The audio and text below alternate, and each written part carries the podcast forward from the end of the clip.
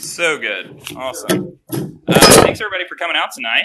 Uh, I know it's midterm season, or some of you are just on the edge of midterm, so I really appreciate you coming out. Really glad to be here. Um, and at RUF, we believe that you're never so bad that you're beyond the reach of God's grace. And at the same time, you're never so good that you're beyond the need of God's grace. And so, what that means is that we think that uh, whether you're having a great week, you're doing super well, or you're having a terrible week, and you're constantly followed around by your failures, we think that God's grace in Jesus is the most important thing to talk about. And that's what RUF is all about. And this semester, as we sought to do that, uh, we've been going through a series in the Psalms called Songs That Shape Us. Uh, and the Psalms were songs that were written uh, for ancient Israel that they sang every week in the temple. And they were songs that were meant to teach them about God, to teach them about themselves, and to teach them about how they relate to each other. And these have been used the same way throughout the history of the church. They're, they're songs that we sing together. They meet us where we are, and then they take us where we need to go. And tonight we're going to be looking at Psalm 119. Um, and if you're familiar with the Bible, Psalm 119 is actually the longest chapter in the Bible. Uh, so buckle up. This one's going to be about three hours. Hope you're excited. It's going to be lit. Um, Actually, no, I picked eight verses out of this, so don't worry. It'll be the normal amount of time. But yeah, so this is uh, 176 verses, 22 stanzas, each made up of eight verses. And each stanza begins with a different letter in the Hebrew alphabet. So it's like, it's kind of, it's an acrostic. Um, so if you look in your Bible, it'll have the different names, like it'll say Aleph, Bet, all those different things. Those are just Hebrew letters. Like it's not just a random name. So you don't really need to know that, but I went to seminary, so I wanted to tell you about it. Um, but yeah, so this is the longest chapter in the Bible. Uh, but this psalm is also a love poem. It's a love poem about the Bible. And it contains some serious, like, teenage, like, drama level gushing about God's word. In verse 14, it says, In the way of your testimonies I delight as much as in all riches verse 20, it says, My soul is consumed with longing for your rules at all times. And then in verse 131, it says, I open my mouth and pant because I long for your commandments. And then in verse 136, it says, My eyes shed streams of tears because people do not keep your law. So, what do we do with this sort of like gushing about God's words? What do we do with that? Uh, for me, this kind of sounds a little bit like a John Mayer song, but in the Bible, right? Like the Bible is a wonderland or something. Sorry, that was a lame joke. Um, but when we read this stuff, it can feel a little bit like I don't know if you guys have a friend who like really loves YouTube clips or something like that. I've been in the situation all the time where you're just like sitting there talking to someone. They're like, "Oh my gosh, I just saw the funniest YouTube clip. It was amazing, super funny. You have to see it." And then you're just sitting there, like in a public place. They pull out their phone and they make you watch it and they're like watching for your reaction.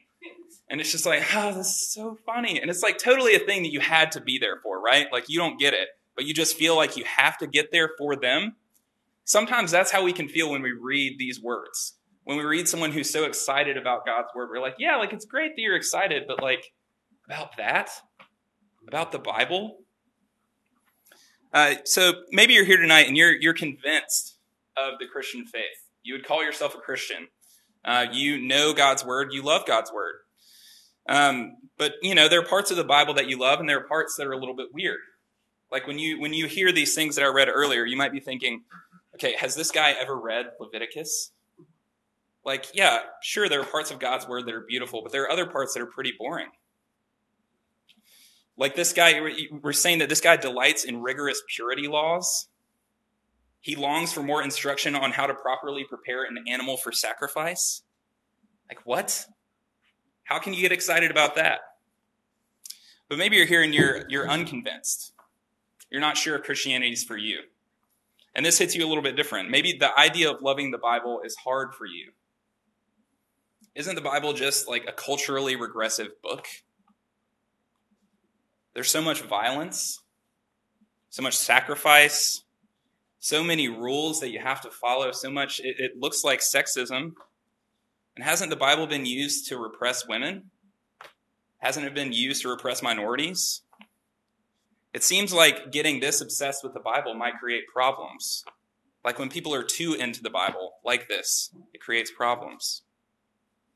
So, whether you're here uh, and you're convinced of Christianity or you're unconvinced, uh, we're going to be asking this question that I think we can all relate to What's so great about God's Word? What's so great about it? What's so great about the Bible? So I got three three points for us tonight. First, God's word teaches us what is good. Second, God's word is brutally honest about our condition. And third, God's word directs us to our only hope. So I'm going to read the passage for us, and uh, then we can get started. So Psalm 119, verse 33 through 40, starting in verse 33. Teach me, O Lord, the way of your statutes, and I will keep it to the end.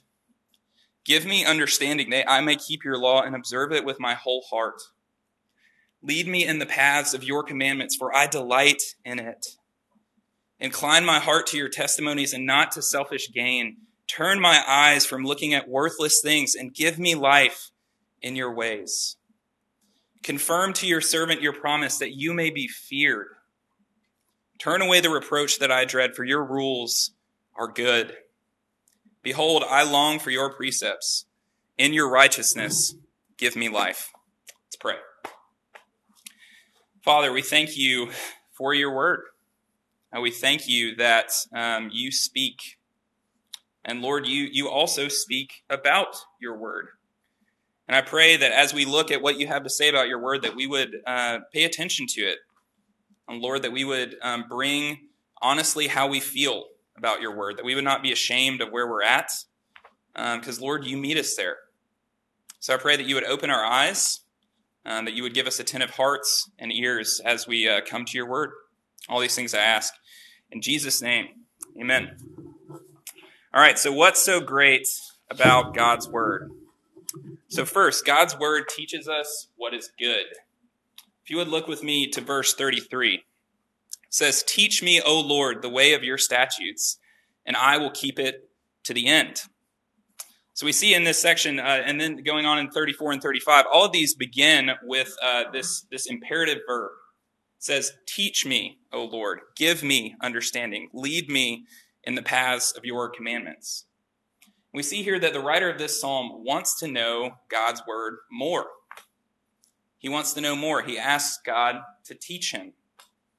And he asks him to teach him so that he can keep God's words until the end. And so throughout this passage, he's going to be using a lot of different words uh, to refer to God's word. He says in verse 33, statutes. Verse 34, he talks about God's law. In verse 35, he talks about God's commandments. All of those are just different words for the Bible. They're different words for God's word.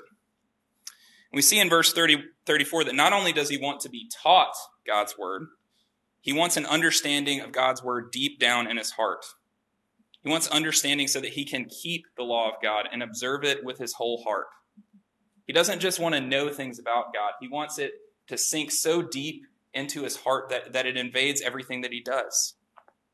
He wants to be shaped by God's law. And we see here in, in verses 33 and 34 a desire to be more and more shaped by God's word. Whenever uh, the, the writer here sees that something in his life is out of accord with God's word, he understands that his life is the thing that needs to change and not God's word. He understands that God's word is the standard that his life needs to be conform to. And I think we tend to get this the other, other way around sometimes, don't we? Whenever we see something that uh, either confuses us or confronts us, we tend to uh, kind of want to run the opposite way. So, what do we do when we see a discrepancy between God's word and our lives? I think we can do one of three things. Uh, many of us, when we see something in God's word that is confusing or difficult for us, we ignore it. We read something in a part of the Bible that we don't really like, and we're like, well, don't know what that's about, but I'll just go read this other stuff. Right? Or maybe we don't ignore it. Maybe we explain it away. This is a particular thing that uh, professional God talkers and preachers like me like to do. When we see something that's uncomfortable in the scripture, we try to explain it away so that we can assure ourselves that we're okay. We say, well, well, of course, God couldn't be asking that of me. He wouldn't ask me to do that sort of thing. That's, that's just a cultural difference that we see here in the scripture. He couldn't be asking me to do that today. So we ignore it or we explain it away. Then, third and finally, we, we can reject it. Sometimes when we see something in the Bible that makes us uncomfortable, we just outright reject it. We can say, you know, this is backwards, and I don't want anything to do with it. And while these are three different responses that I think all of us probably do to varying degrees, I think they all are united in one thing. All of them assume that there is a standard by which the Bible must be judged. All of them assume that we have to declare that the Bible is okay by some good that exists elsewhere. We might place ourselves or our cultural perspective, maybe our experiences, over the Bible, and, and we, we see whether the Bible lives up to it. But that's not what we see in this passage. We see rather than us putting ourselves over God's word and evaluating it, God's word is over us and it evaluates us. God's word teaches us what is good. There's not a good that exists apart from it. Without God's word, we, we truly can't know what is good. So, what does this mean for us? I think pretty simply, two things.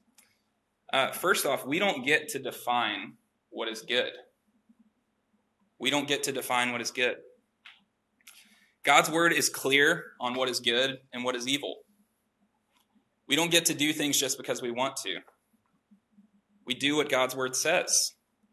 We're not kings and queens of our own life, figuring out how to call the shots, doing whatever we want. God tells us what is good in His word.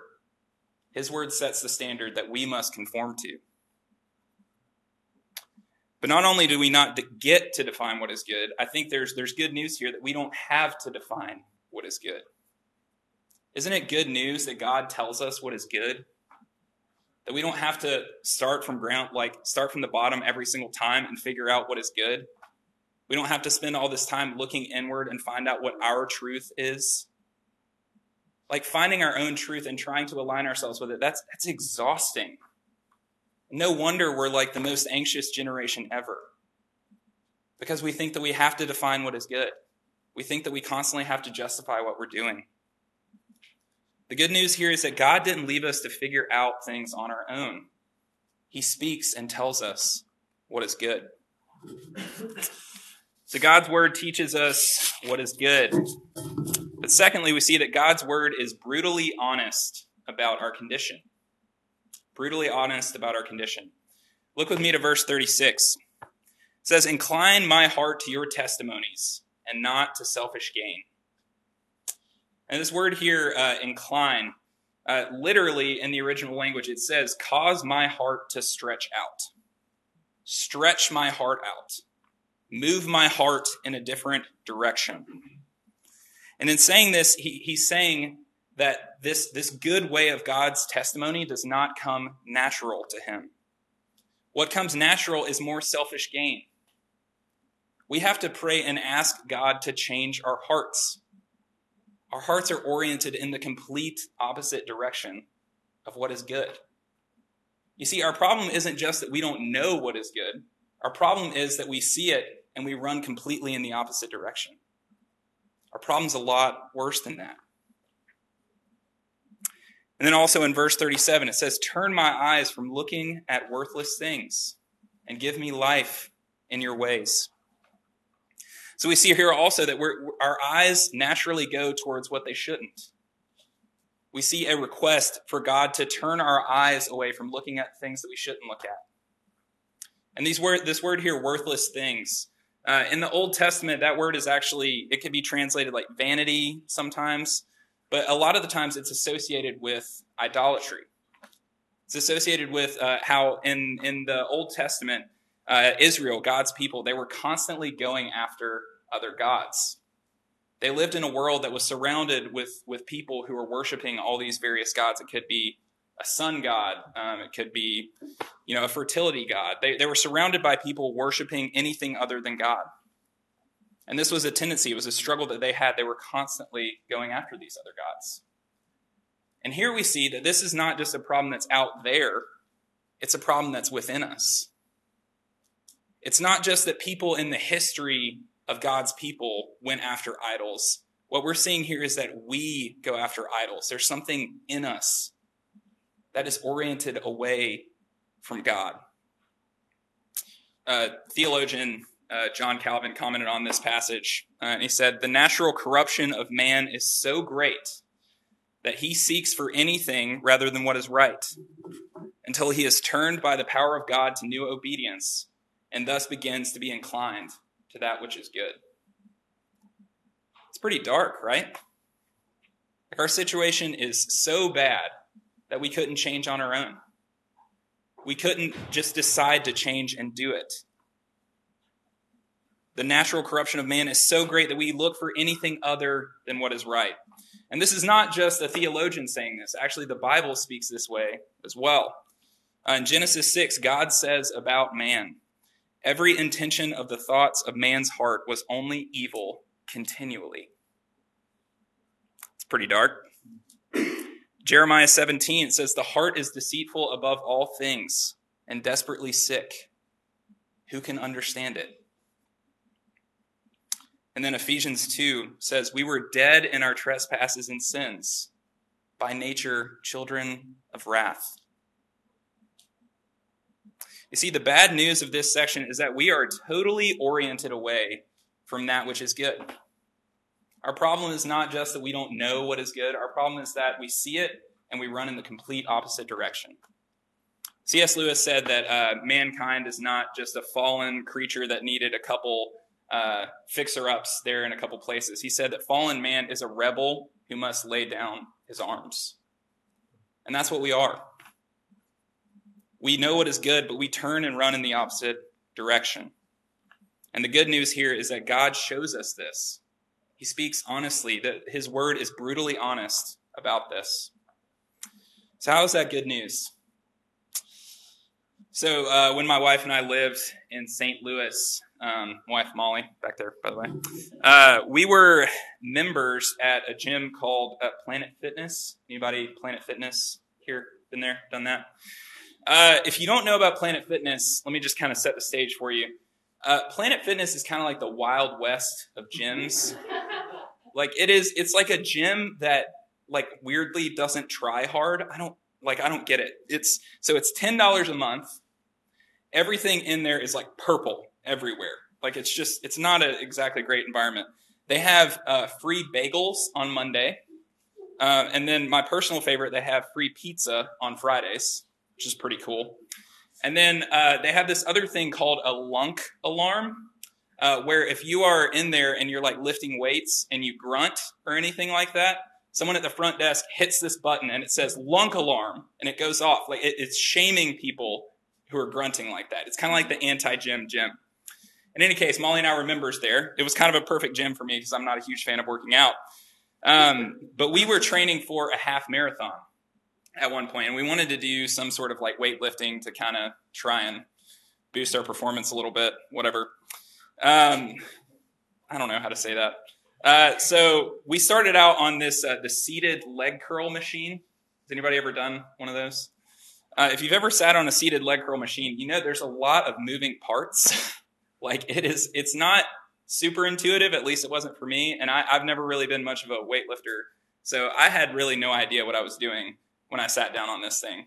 But you can't go into something like that being like, okay, I don't know what I'm going to do. I'm going to figure it out. You have to go in with confidence. So I went in with confidence. I sat down on this thing. I put a certain amount and I'm like doing the leg curls and like, I mean, I'm just moving a lot and it's, I'm clearly this is wrong.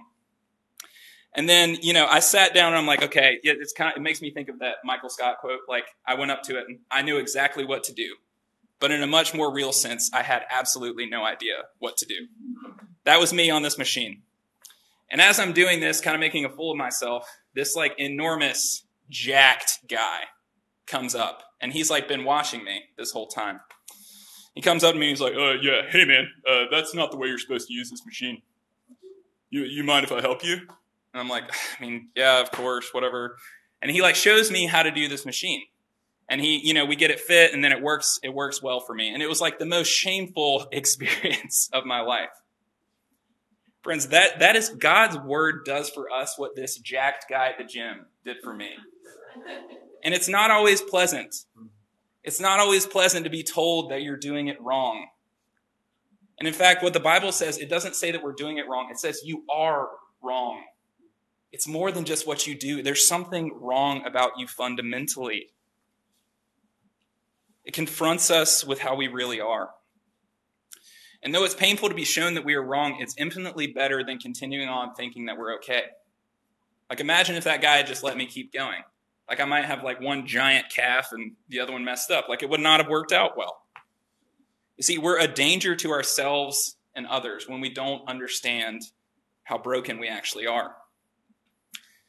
But also, we need to see this brutally honest picture of ourselves if we're ever going to take God's grace seriously. And RUF, we're all about God's grace.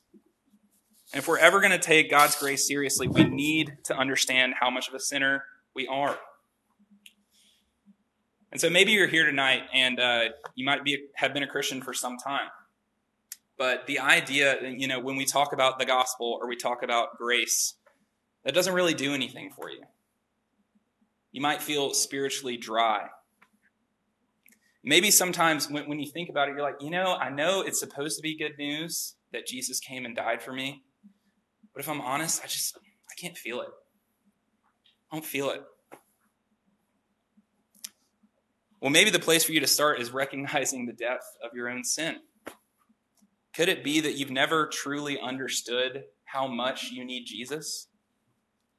See, the more aware we are of our sin, the more excited we're going to be about the salvation we're given in Jesus. We can't enjoy these popular verses like John 3:16 unless we understand our sin. It's not a big deal that God came to save us unless we actually needed it.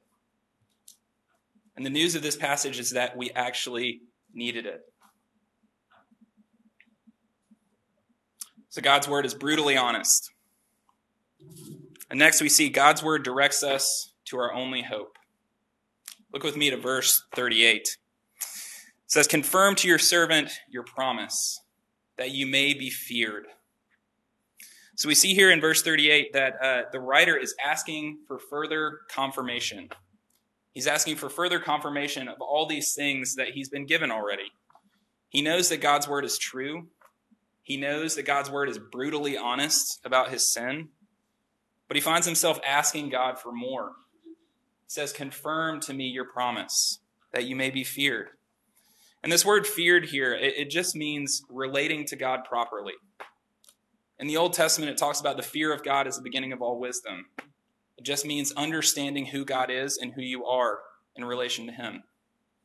So, in order to understand God, who God is, and how we relate to Him, He needs God to confirm His promise to Him.